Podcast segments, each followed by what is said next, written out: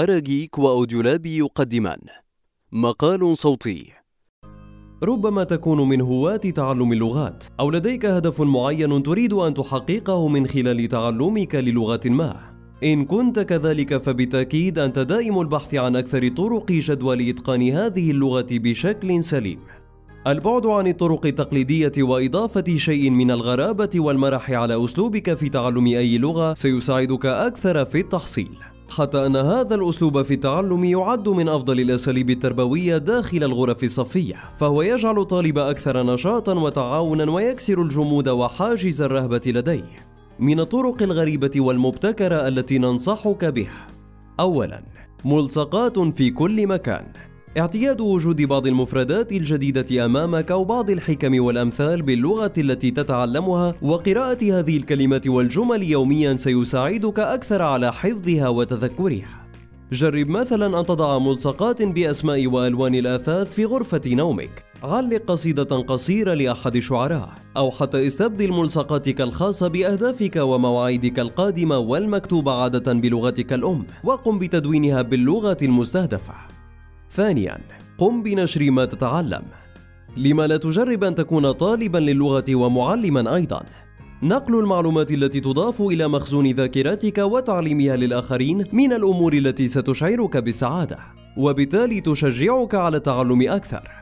ثالثا انزل إلى الشوارع والأسواق. يبقى النزول وتطبيق ما تتعلم على أرض الواقع من أفضل الطرق لتطوير أي لغة. إن كنت تتعلم تركية على سبيل المثال وتقطن في نفس الدولة، لا تكتفي فقط في تلقي الدروس من هنا أو هناك، بل حاول النزول إلى الشارع واختلط بالمتحدثين الأصليين لهذه اللغة. قم بشراء حاجيتك بنفسك وتكلم مع الباعة عن الأسعار أو حتى عن الطقس. رابعاً، ابحث عن مثل أعلى. تحوي كل ثقافة من ثقافات شعوب شخصيات مميزة. كل ما عليك فعله هو أن تجوب الكتب ومواقع الإنترنت لتتعرف على أهم شخصيات المتحدثة باللغة التي ترغب في تعلمها. فهذا الأمر سيدعوك لمتابعة كل ما يختص بهذه الشخصية من أقوال أو كتابات وبالتالي ستزيد حصيلتك اللغوية. خامسا تصفح الإنترنت باللغة المستهدفة. لما لا تتبنى لغتك الجديدة فترة من الزمن. فبدلا من البحث في جوجل أو تصفح مواقع الإنترنت بلغتك الأم قم بالاطلاع على أي معلومة تبحث عنها باللغة المستهدفة. قد تجد صعوبة في البداية خاصة إن لم تكن قد وصلت إلى مستوى متقدم. ولكن مع قليل من الاجتهاد في الترجمة والحفظ سيسهل الأمر فيما بعد. سادسا قم بكتابة شعر وتأليف القصص. حتى لو كنت في مستوى مبتدئ ولديك حصيلة متواضعة من الكلمات لما لا تجرب وضع هذه الكلمات في نص شعري أو حتى كتابتها على شكل قصة قصيرة. ستستمتع بالأمر خاصة لو خرج نصك مضحكا نوعا ما. سابعا غير لغة هاتفك المحمول. من الاقتراحات الجيدة لتحسين لغتك القيام بتغيير لغة هاتفك النقال.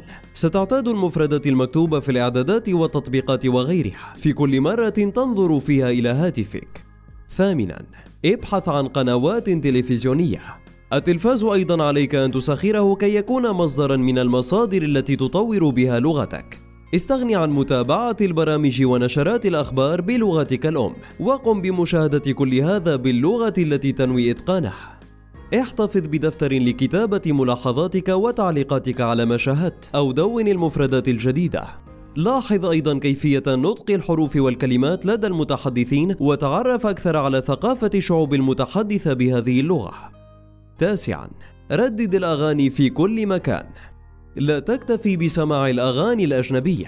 قم بالغناء وأنت تعد طبقك المفضل أو في العمل وأنت تصلح شيئا ما. شارك أصدقائك كلمات هذه الأغاني ورددوها سويا.